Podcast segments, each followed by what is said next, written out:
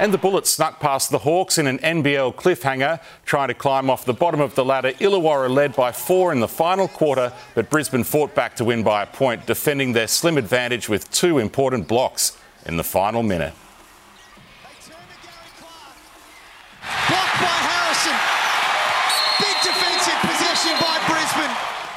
The Bullets are sixth on the ladder after the 78 77 victory.